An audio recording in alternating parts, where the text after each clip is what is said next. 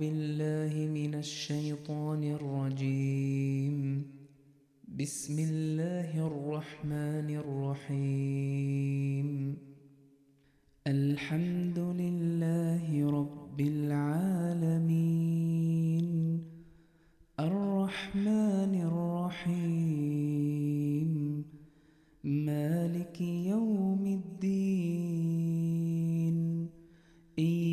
إياك نعبد وإياك نستعين.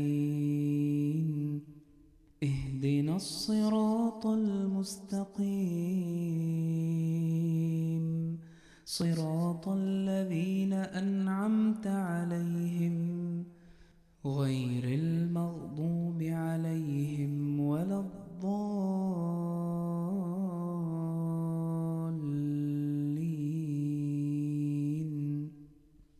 بسم الله الرحمن الرحيم. ألف لام ميم. ذلك الكتاب لا ريب. فيه هدى للمتقين. الذين يؤمنون بالغيب ويقيمون الصلاة ومما رزقناهم ينفقون والذين يؤمنون بما أنزل إليك وما أنزل من قبلك وبالآخرة هم يوقنون أولئك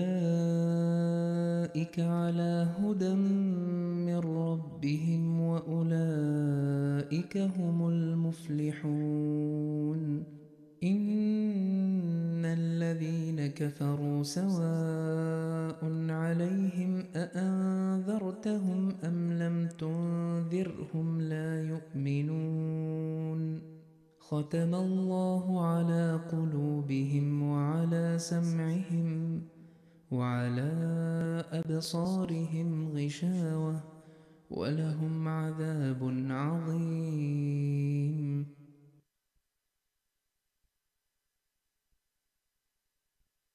لما أرى الفرقان ميسمه تردى من طغى. من كان نابغ وقته جاء المواطن ألثغى. وإذا أرى وجها بأنوار الجمال مصبغا فدرى المعارض أنه ألغى الفصاحة أولغا اقبل عيون علومه أو أعرضا مستولغا واتبع هداه أو عصه إن كنت ملغا متغا نور على نور هدى يوما فيوما في الثغى من كان منكر نوره قد جئته متفرغا فيها العلوم جميعها وحليبها لمن ارتغى. فيها المعارف كلها وقليبها بل أبلغا. ويل لكفار لديغ لا يفارق ملدغا ويل لمن بزغت له شمس فعاد مبزغا. من فر من فيضانه الأعلى ومما أفرغ. ما كان قلبا تائبا، بل كان لحما أسلغا من فر من فيضانه الأعلى ومما أفرغ.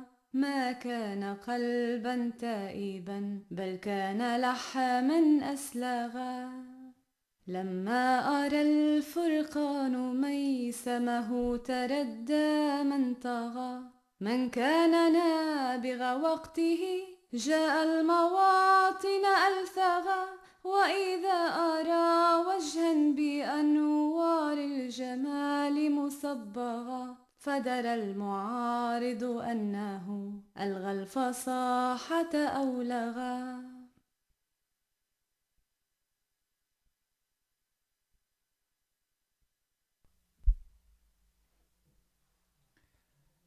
أشهد أن لا إله إلا الله وحده لا شريك له وأشهد أن محمدا عبده ورسوله. أما بعد، فأعوذ بالله من الشيطان الرجيم. بسم الله الرحمن الرحيم. اللهم صل على محمد وعلى آل محمد.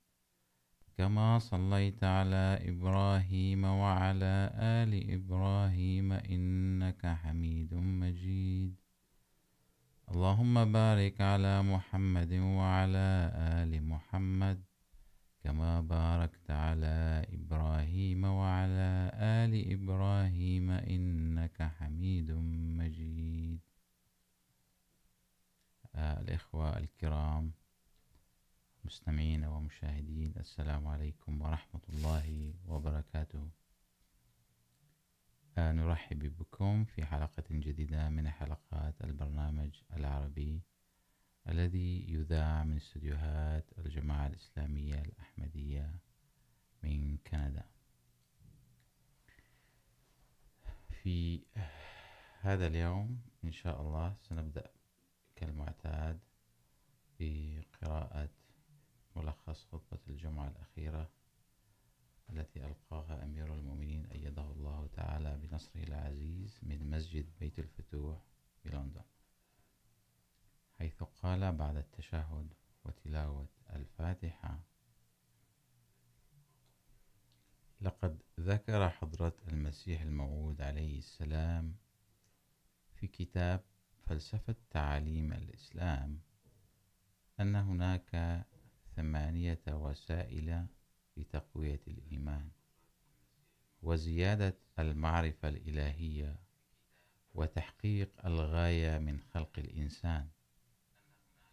وسأذكر إحدى هذه الوسائل، وهي الوسيلة الخامسة.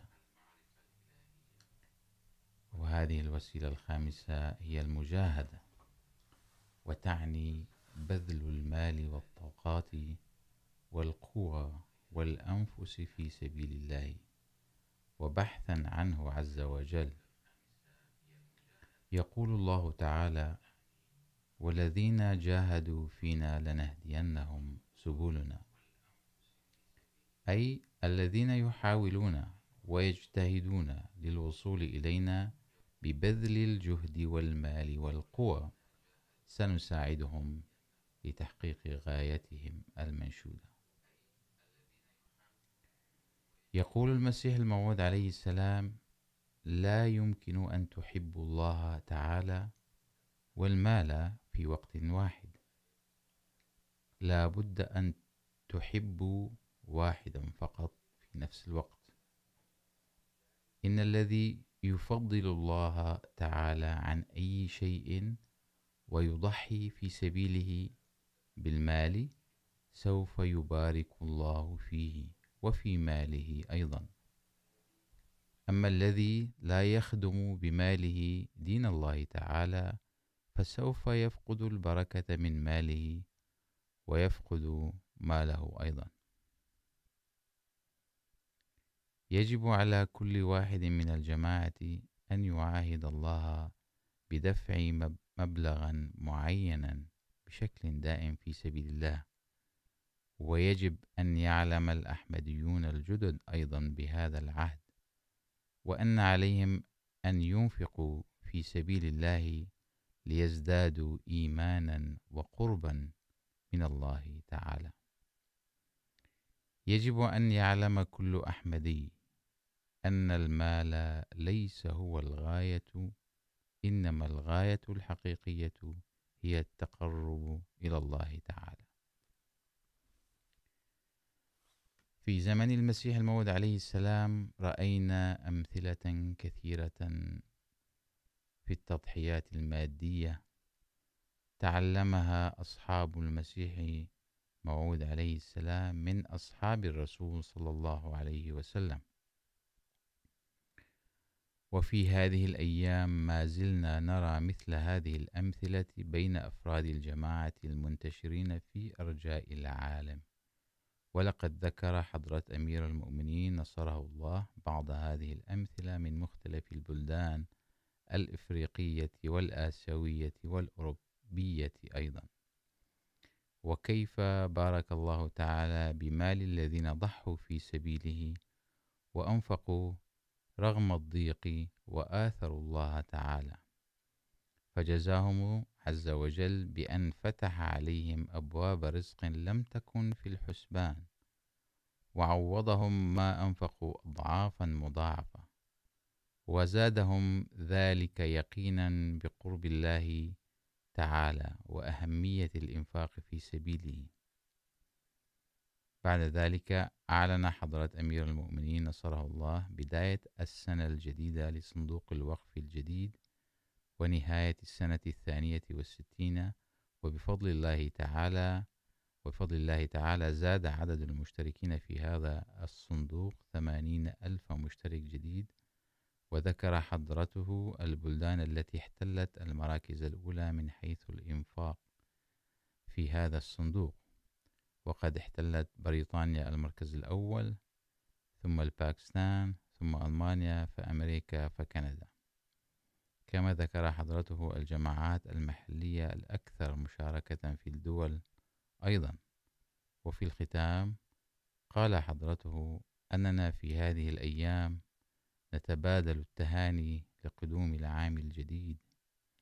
ودعا حضرته الأحمديين أن يكثر، يكثروا من الدعاء والابتهال إلى الله تعالى لإنقاذ البشرية والعالم من الأخطار المحدقة بها نتيجة تمسك الزعماء بالأنانية والتكبر والظلم والتعصب. فهم بذلك يقودون العالم إلى الدمار. ودعا حضرته الدول الإسلامية والمسلمين إلى مناصرة الخادم الحقيقي والعاشق الصادق للرسول صلى الله عليه وسلم ولا يكونوا من معارضيه. وخاطب حضرته الأحمديين قائلا نسأل الله تعالى أن يوفقنا نحن أيضا لتأدية حق الإيمان بإمام الزمان أكثر من ذي قبل، ونبذل قصارى جهدنا في نشر التوحيد تحت راية خاتم النبيين صلى الله عليه وسلم. يجب أن يدرك كل أحمدي هذه المسؤولية، ونخلق في أدعيتنا وأحوالنا طرقا خاصة لنصل إلى الله تعالى. وفقنا الله لذلك. آمين. أعزائي يمكن يمكن للمستمعين متابعة بث هذه الحلقة على الموقع الإلكتروني Voice of Islam وعلى اليوتيوب The Real Voice of Islam. Ahmadiyya radio, The Real Voice of Islam.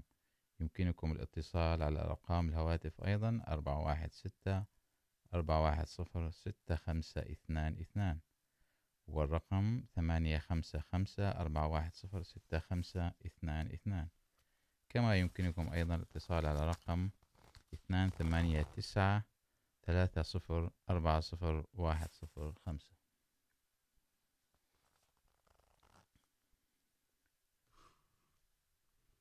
أعزائي ننتقل إلى الفقرة التالية في برنامجنا، وهي إن شاء الله في هذا اليوم سنتحدث عن القرآن الكريم كسلسلة. قد بدأنا آآ آآ هذه السلسلة آآ الشهر الماضي أو الشهر قبل الماضي أظن وتناولنا في حلقتين. المحورين الأولين في هذه السلسلة، وهي ماذا معنى القرآن بشكل عام، وكيف وكيف ذكر القرآن في الكتاب نفسه، وكيف بشكل عام، ما هي ميزات القرآن الكريم التي ذكرت من خلال القرآن الكريم. ثم عرجنا بعد ذلك على ذكر القرآن الكريم في الكتب الأخرى وفي هذا اليوم إن شاء الله سنكمل الحلقة الثالثة من هذه السلسلة وهي بإذن الله تعالى اليوم سنتناول بعض ما ذكره الرسول صلى الله عليه وسلم. عن القرآن الكريم. وفي القسم الآخر سنتكلم أيضا عما ذكره المسيح الموعود عليه السلام أيضا من، في مقتبساته عن القرآن الكريم. طبعا لا يسعنا إحاطة كل الأحاديث والمقتبسات، ولكن في إطار هذه السلسلة سنحاول إن شاء الله يعني إضاءة بعض النقاط التي تهمنا إن شاء الله. وفي أيضا لا يغيب عن ذهننا بأن حلقة هذا اليوم أيضا تتماشى مع ما يسمى عشرة القرآن الكريم. ماذا يعني عشرة القرآن الكريم؟ يعني في اهتمام، في إطار اهتمام الجماعة الإسلامية الأحمدية بالقرآن الكريم و يعني إعطائه أهمية في الممارسة اليومية، في الحياة اليومية. فقد خصصت الجماعة بداية كل سنة عشرة أيام لتعليم القرآن الكريم. يتم في هذه العشرة عقد الندوات والمحاضرات والمسابقات أيضا في على مستوى الجماعة، سواء على المستوى الوطني أو على مستوى الجماعات المحلية. وقد أظن لا يزال البرنامج مستمر في مسجد بيت الإسلام. فقد بدأ في بعد صلاة العشاء، ولا زال مستمرا إلى الآن. أيضا هذه الحلقة تكون في إطار نشاطات الجماعة الإسلامية الأحمدية ل يعني لإضاءة بعض النقاط عن أهمية القرآن الكريم.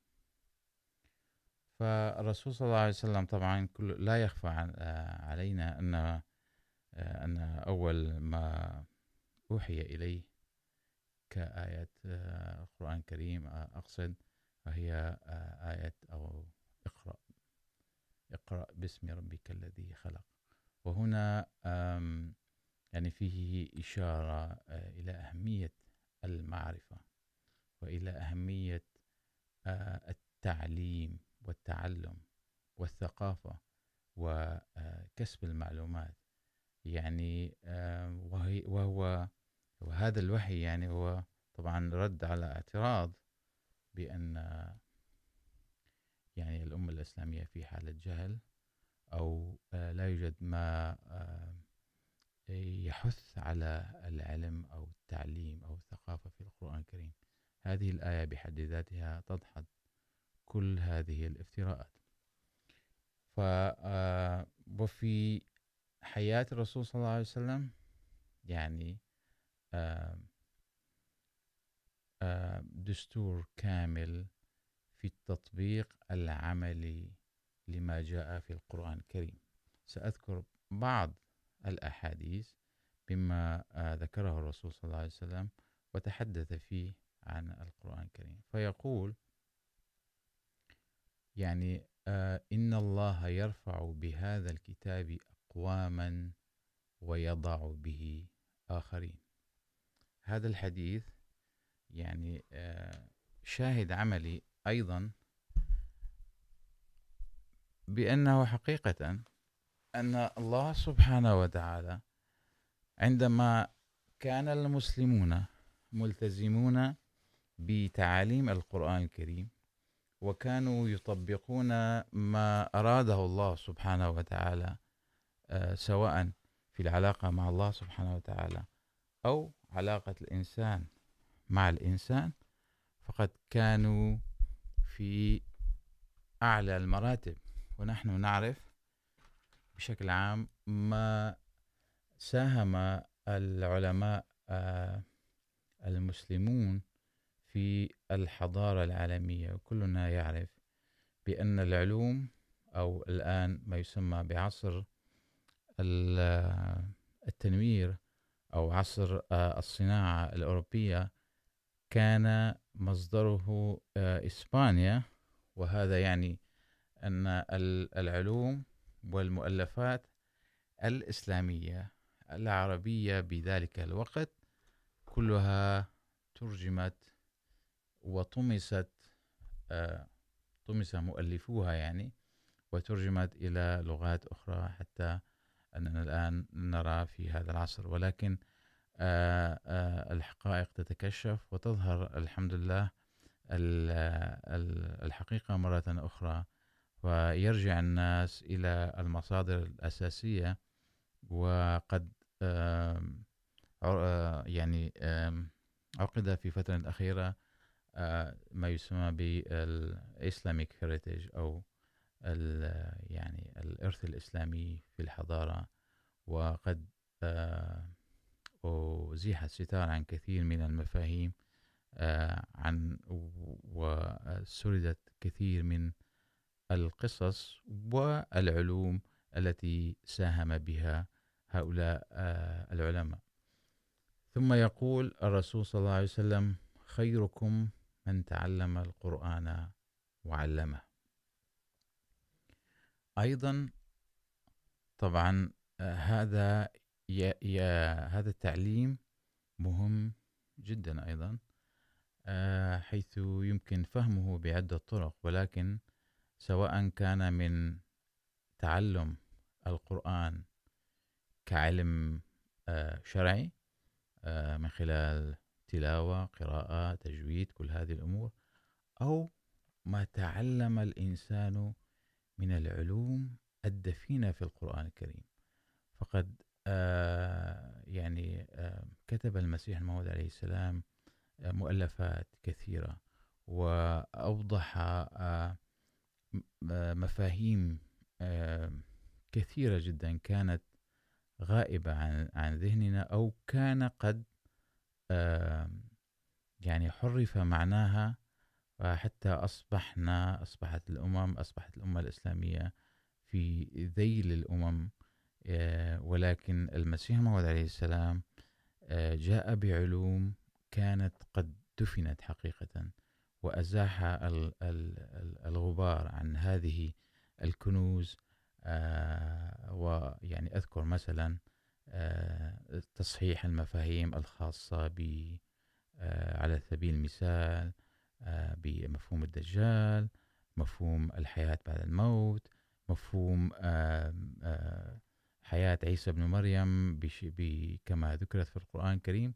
وكل هذه العلوم التي كانت حقيقة مدفونة، فجاء المسيح الموعود عليه السلام وأزاح الغبار عنه. إذن هذا أيضا تعليم رائع من الرسول صلى الله عليه وسلم. ثم يتحدث الرسول صلى الله عليه وسلم عن أهمية تلاوة القرآن الكريم والتدارس، فيقول ما اجتمع قوم في بيت من بيوت الله يتلون كتاب الله ويتدارسونه فيما بينهم، إلا نزلت عليهم السكينة وغشيتهم الرحمة وحفتهم الملائكة وذكرهم الله في من عنده.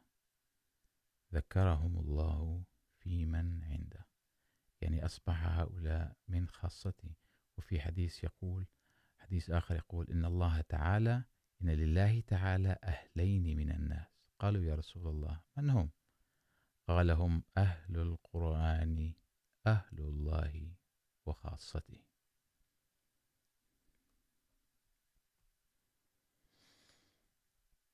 ثم في حديث آخر، آه، يقول الرسول صلى الله عليه وسلم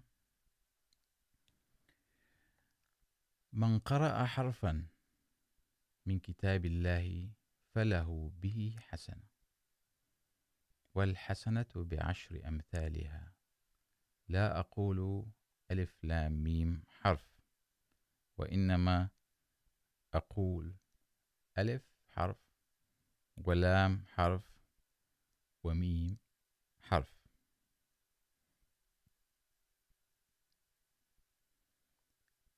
وفي حديث آخر أيضا يقول الرسول صلى الله عليه وسلم موضحا أهمية قراءة القرآن الكريم.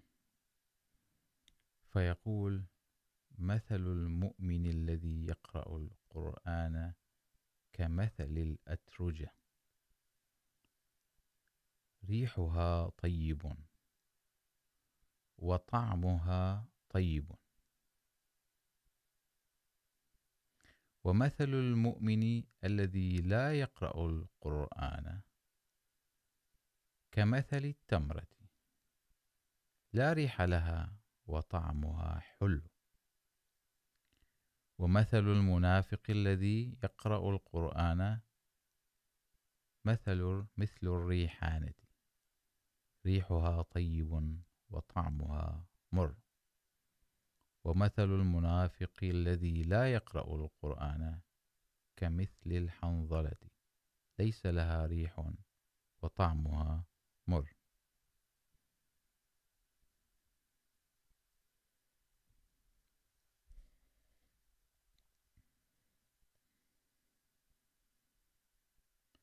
وفي حديث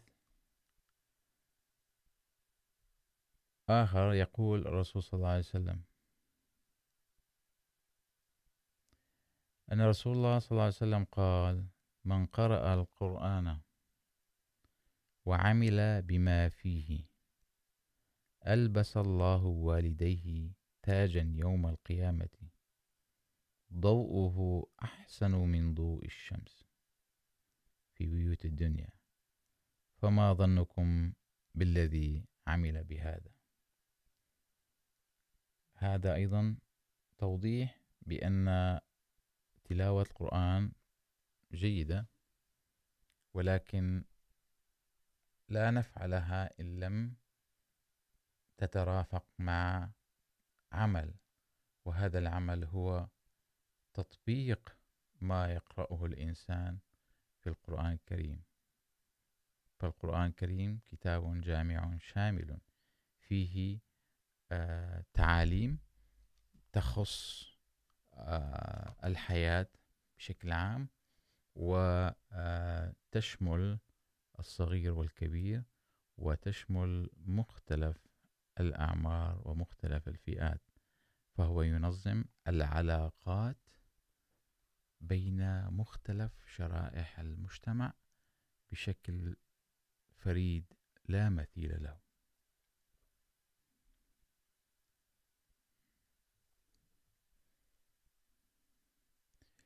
في حديث أيضا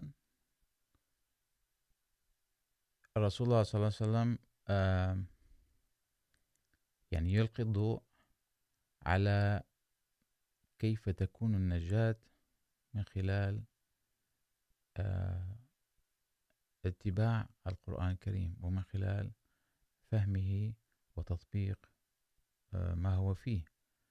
فيقول صلى الله عليه وسلم يا علي إنها ستكون فتنة.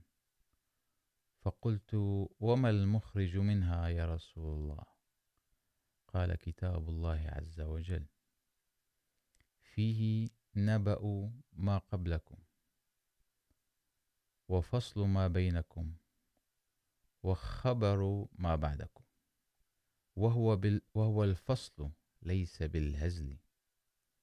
من تركه من تركه من جبار قصمه الله، ومن ابتغى الهدى في غيره أضله الله، وهو حبل الله المتين، وهو الذكر الحكيم، وهو الصراط المستقيم، وهو الذي لا تلتبس به الألسن، ولا تزيغ به الأهواء.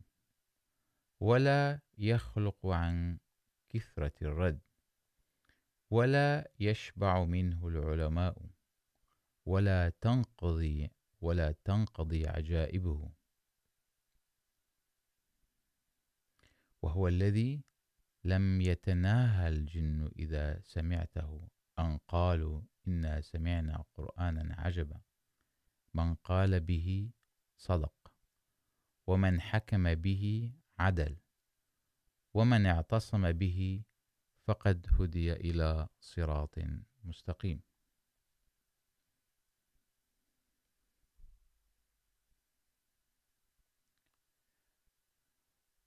وفي ختام أحاديث التي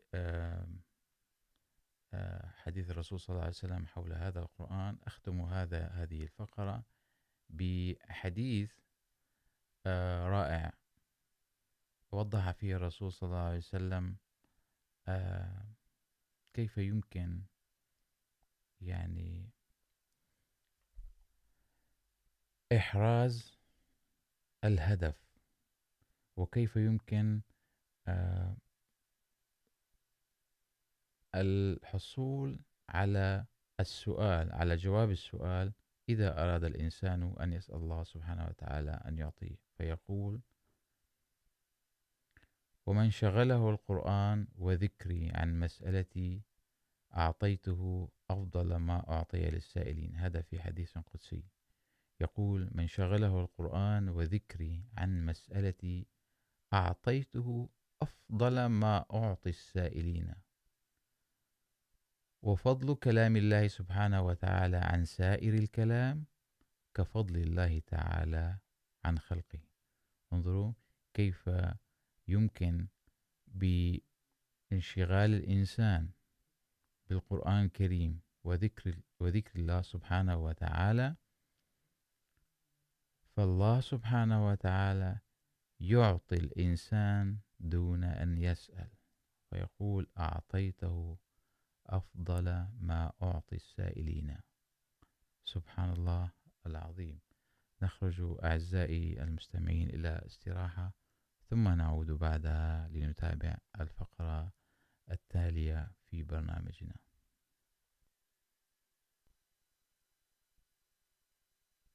يا من أحاط الخلق بالآلاء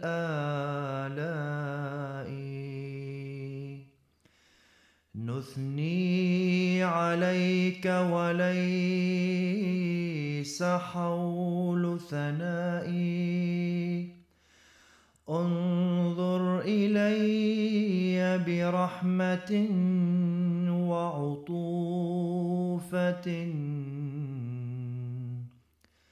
يا ملجئي يا كاشف الغماء أنت الملاذ وأنت كهف نفوسنا. في هذه الدنيا وبعد فنائي.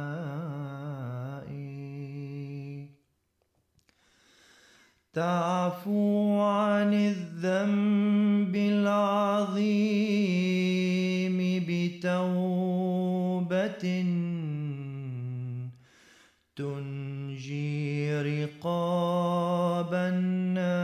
الناس من أعبائي أنت المراد وأنت مطلب مهجتي.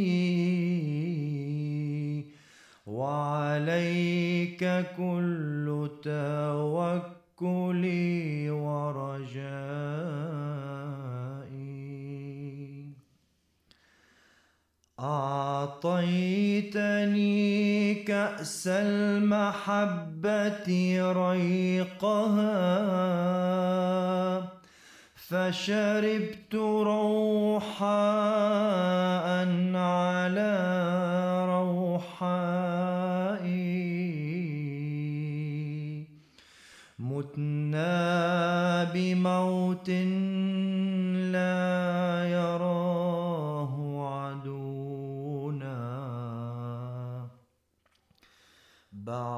بعدت جنازتنا من الأحياء.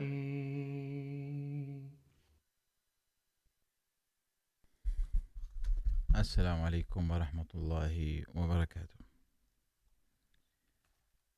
أحبائنا إذن في القسم الأول تناولنا ما ذكر باختصار ما ذكر الرسول صلى الله عليه وسلم حول القرآن الكريم. طبعا باختصار باختصار جدا.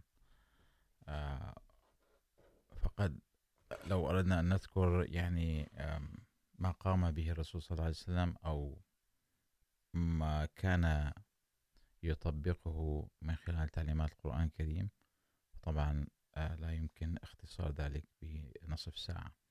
ولكن إن شاء الله نحاول أن نختصر قدر الإمكان الآن في الفقرة التالية.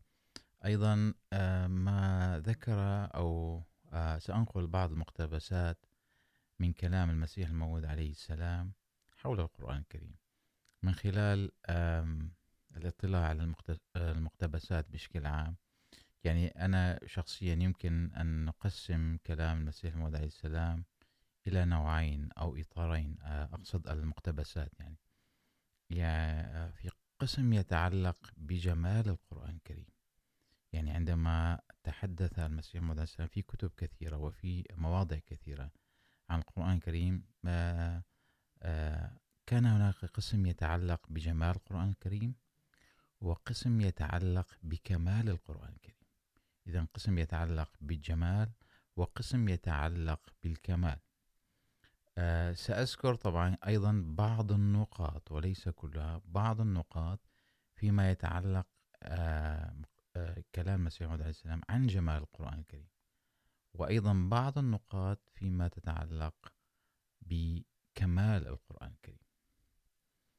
ففي مقتبس رائع جدا يشبه أولا المسيح عليه السلام القرآن الكريم بأنه درة يتيمة. فيقول في كتاب التبليغ ووالله إنه درة يتيمة. ظاهره نور، وباطنه نور، وفوقه نور، وتحته نور، وفي كل لفظه وكلمته نور. جنة روحانية ذللت قطفها تذليلا، وتجري من تحته الأنهار. كل ثمرة السعادة توجد فيه، وكل قبس يقتبس منه. من دونه خرط القتاد. موارد فيضه سائغة، فطوبى للشاربين. إذن في، وهو مقتبس طويل. طبعا ما أقصده أن من الناحية الجمالية فقد شبهه بأنه درة يتيمة، يعني جوهرة لا مثيل لها فريدة، بكل ما تعني هذه الكلمة. لا يوجد مثل هذا الكتاب على ظهر المعمورة. هذا أولا. في المقتبس الثاني، يعني أيضا يذكر أن هذا القرآن الكريم مطهر للصدور، فيقول أيضا في كتاب التبليغ إن هذا القرآن يطهر الصدور ويلقي فيها النور ويري الحبور الروحانية والسرور ومن تبعه فسيجد نورا وجده النبيون ولا يلقى أنواره إلا الذين لا يريدون علوا في الأرض ولا فسادا وإلى آخر المقتبس. إذن هذه الصفة الثانية مطهر للصدور.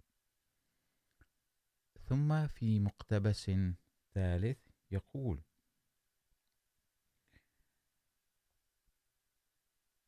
هذا قرآن يذكر القرآن ويقول وهو شجرة طيبة يؤتى أكله أو يؤتي أكله كل حين. يعني تخيلوا أنه، أن هناك شجرة شجرة مثمرة في كل المواسم. هذا ما يقصد به المسيح الموعود عليه السلام بأنه شجرة طيبة يؤتي أكله كل حين وذللت قطوفه في كل وقت للمجتنين. فما من زمن ما له من ثمر ولا تعطل، ولا تعطل شجرته كشجرة عنب, عنب وتمر بل يري ثمراته في كل أمر ويطعم مستطعمين ومن أعظم معجزاته أنه لا يغادر واقعة من الواقعات التي كانت مفيدة للناس أو مضرة ولكن كانت من المعظمات وإلى آخر المقتبس. إذن الصفة هنا بأنه شجرة طيبة يؤتي أكلها كل حين.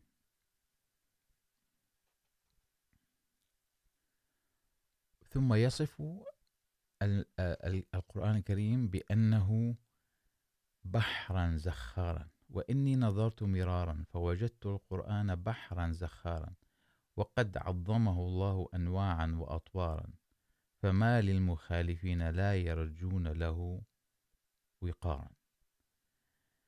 هذا في كتاب سر الخلافة.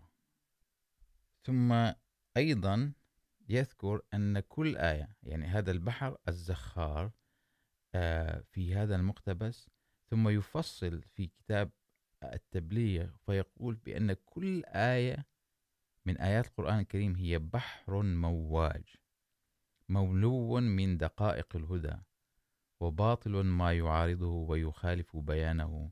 من قصص وعلوم الدنيا والعقبة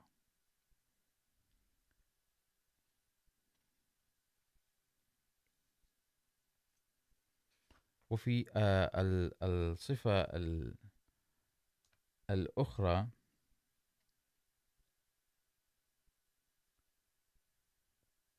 يذكره بأنه كتاب محسن. فيقول إن القرآن وحده هو الكتاب الذي أحسن إلى العالم، بأن ميز بين الحالات الطبيعية والأخلاق الفاضلة، وأخرج الإنسان من الحالات الطبيعية إلى ذروة الأخلاق السامية، ثم يذكر حضرته تفصيل هذا الكلام، فوصفه بأنه كتاب محسن للعالمين لأنه يشمل كل التعاليم. ويقول في موضع آخر شبه القرآن الكريم بأنه كيس مليء بالجواهر ولكن الناس عنه غافلون. إذن كيس مليء بالجواهر. ثم يقول أيضا كيف يورث من يتبع, من يتبع القرآن الكريم؟ كيف يورث أصحاب صاحبه الكرامات؟ فيقول أقول بكل قوة وتكرار إن الحب الصادق للقرآن الكريم واتباعه الصادقة يجعل الإنسان صاحب الكرامات. وهذا في ضميمة أنجم آثم في الخزائن الروحانية. وفي المقتبس الذي قبله كان في الملفوظات. المقتبس الآخر يشبه القرآن الكريم بأنه معجزة لم ولن يكون لها مثيل. إن باب فيوضها فيوضه وبركاته مفتوحا إلى الأبد، وسيبقى متميزا ومتلألئا في كل الأزمنة، كما كان في زمن سيدنا ومولانا محمد صلى الله عليه وسلم. هذا في كتاب الملفوظات. ثم يصف بأن ليس الإعجاز اللغوي هو فقط ما يعني ينفرد به القرآن الكريم، فيقول تحدي القرآن ليس قائما على الإعجاز اللغوي فقط، بل يتعداه إلى الإتيان بكلام متسم بجميع المحاسن القرآنية المعجزة بما فيها اللغة الإعجازية. هذا في كتاب البراهين. وأيضا يصفه بأنه لا نظير له في إحياء الأموات ونفخ الروح في العظام الرفات.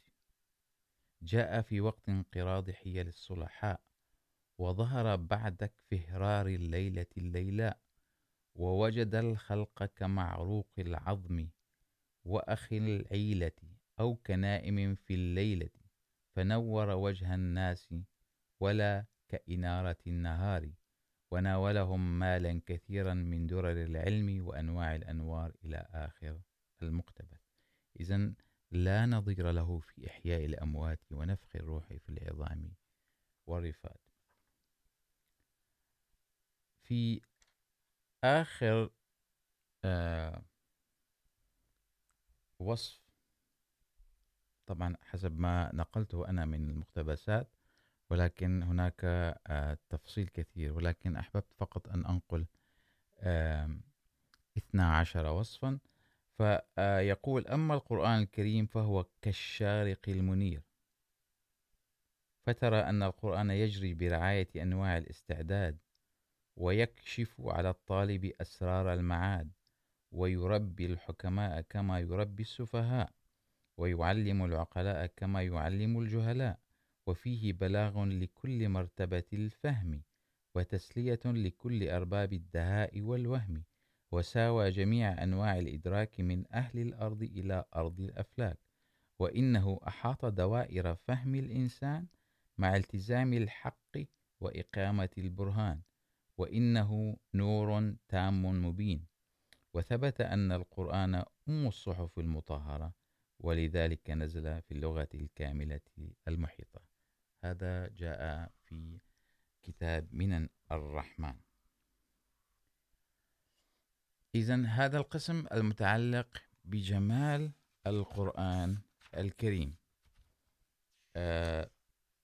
أما القسم المتعلق بكمال القرآن الكريم. نقلت هنا فقط تسع مقتبسات يصف فيها كمال القرآن الكريم. ففي المقتبس الأول يقول، إن القرآن الكريم كلام الله تعالى. والقانون الطبيعي هو فعله. ومن المحال أن يوجد بينهما اختلاف في الأصول وصانعهما واحد. نحن نعرف أن القول يلزمه العمل. فالله سبحانه وتعالى له قول وله فعل. أما قوله فهو الكلام الله سبحانه وتعالى، وأما فعله فهو القانون الطبيعي. ثم يقول المسيح موعود عليه السلام، إن القرآن قد انفرد في كمال الصفات ومعارف الإلهيات وإراءة الوسط الذي هو من أعظم الحسنات. إذن الصفة الأخرى هي الانفراد في كمال الصفات، وهذا له تفصيل كثير.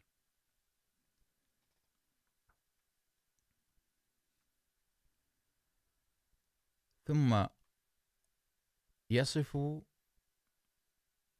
من صفات الكمال، فيقول عن عن القرآن الكريم بأنه يحتوي على براهين عقلية عظيمة. فيقول لنتذكر هنا أن القرآن المجيد لا يقتصر في بيانه على السماع فقط، بل إن فيه براهين عقلية عظيمة. وليس هناك أي جبر وتحكم في كل ما عرضه من عقائد ومبادئ، بل إن جميع مبادئه وقواعده منقوشة في فطرة الإنسان.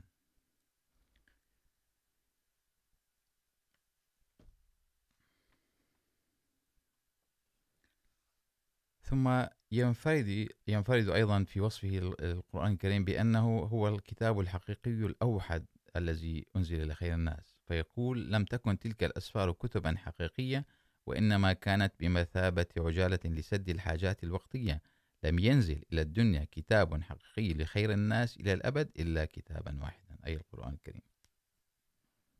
ثم يصفه أيضا بأنه يعني حكم مهيمن وفيه تفصيل كل شيء. فيقول وإن, وإن للقرآن شأرا شأنا أعظم من كل شأن. وإنه حكم ومهيمن وإنه جميع جامع البراهين وبدد العدا وإنه كتاب فيه تفصيل كل شيء وفيه أخبار ما يأتي وما مضى ولا يأتيه الباطل من بين يديه ولا من خلفه، وإنه نور ربنا الأعلى. ثم يصفه أيضا بأنه كتاب الوسطية وهذا فيه تفصيل رائع جدا ذكر فيه المسيح الموعود عليه السلام فلسفة الوسطية في القرآن الكريم. يعني يقول أيضا باختصار، هذا تعليم القرآن وكل تعليم دون ذلك في الجذب إلى الرحمن، وليس بعده مرتبة من مراتب السلوك والعرفان عند ذوي العقل والفكر والإيمان وإن التوراة أمال الناس إلى الانتقام، وعنده لا مفر للظالم ولا خلاص. وإن عيسى شرع لأمته أن أحدهم إذا لطم في خده وضع الخد الآخر لمن لطمه ولا يطلب القصاص. فلا شك أن هذين الحزبين لا يشاورون الشريعة الفطرية. ولا يتبعون إلا الأوامر القانونية. وأما الرجل المحمدي فقد أمر له أن يتبع الشريعة الفطرية كما يتبعها الشريعة القانونية. وإلى آخر المقتبس. يذكر هنا أيضا الوسطية وفيه تعليم رائع جدا.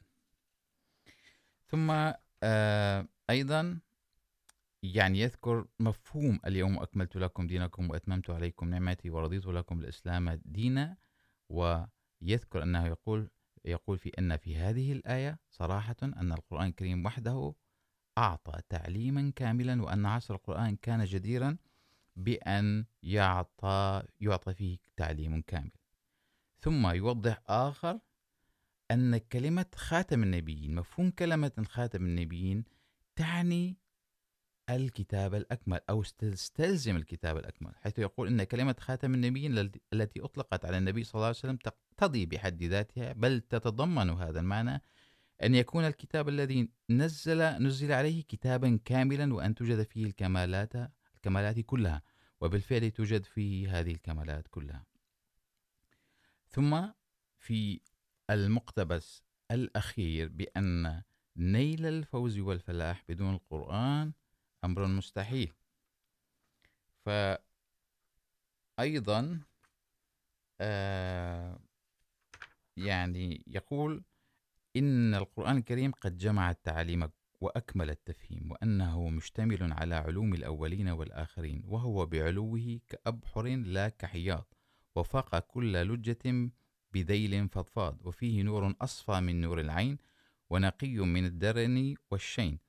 صحف مطهرة فيها كتب قيمة وحكم معجبة مع حسن بيان وبلاغة ذي شأن تسر الناظرين. أعزائي بهذا أختتم المقتبسات وأخرج إلى اتصال. آه، تفضل. السلام عليكم. وعليكم السلام ورحمة الله وبركاته. أهلا وسهلا. أهلا وسهلا. جزاك الله أحسن جزاء. معك رافع زنداقي. أهلين أخي رافع سلامات. الله يسعدك حبيبي. أه جزاك الله على هذا البرنامج الرائع وهذا الموضوع الشيق. سأذكر كمان مقتبس إن سمحت لي عن تفضل. عليه السلام. في كتاب البراهين الأحمدية في الصفحة 178 و 179 يذكر حضرته عليه السلام آيات كثيرة عن الله سبحانه وتعالى في القرآن الكريم ثم يشرحها. سأذكر فقط آية واحدة عن ما ذكره حضرة المسيح الموعود عليه السلام. فيقول الله سبحانه وتعالى اعلموا أن الله يحيي الأرض بعد موتها قد بينا لكم الآيات لعلكم تعقلون. فيقول حضرته أي أقسم بألوهيتي التي هي مبدأ فيض الهداية والتربية والجامعة لجميع الصفات الكاملة بأني أرسلت الرسل في كثير من الفرق والأمم قبلكم قبلك، ففسدوا بإغواء الشيطان وبدا لهم سوء أعمالهم حسنات. فالشيطان رفيقهم الذي يضلهم عن جادة الاستقامة. لقد أنزلنا هذا الكتاب برفع الاختلاف من بين هؤلاء الناس، ولكي يبين للمؤمنين فيه بصورة كاملة التعاليم التي كانت ناقصة في الكتب السابقة لكي يكون رحمة كاملة. الحقيقة أن الأرض كلها كانت قد ماتت، فأنزل الله الماء من السماء، أحيا الأرض الميتة من جديد.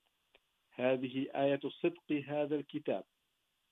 ولكن للذين يسمعون، أي يبحثون عن الحق. ثم قال إن الله تعالى كريم ورحيم وله قانون في الطبيعة. أنه يسوق الرياح بين يدي رحمته، أي قبل المطر. نسوق الرياح إلى منطقة جفت فيها الأرض كالميت بسبب إمساك المطر.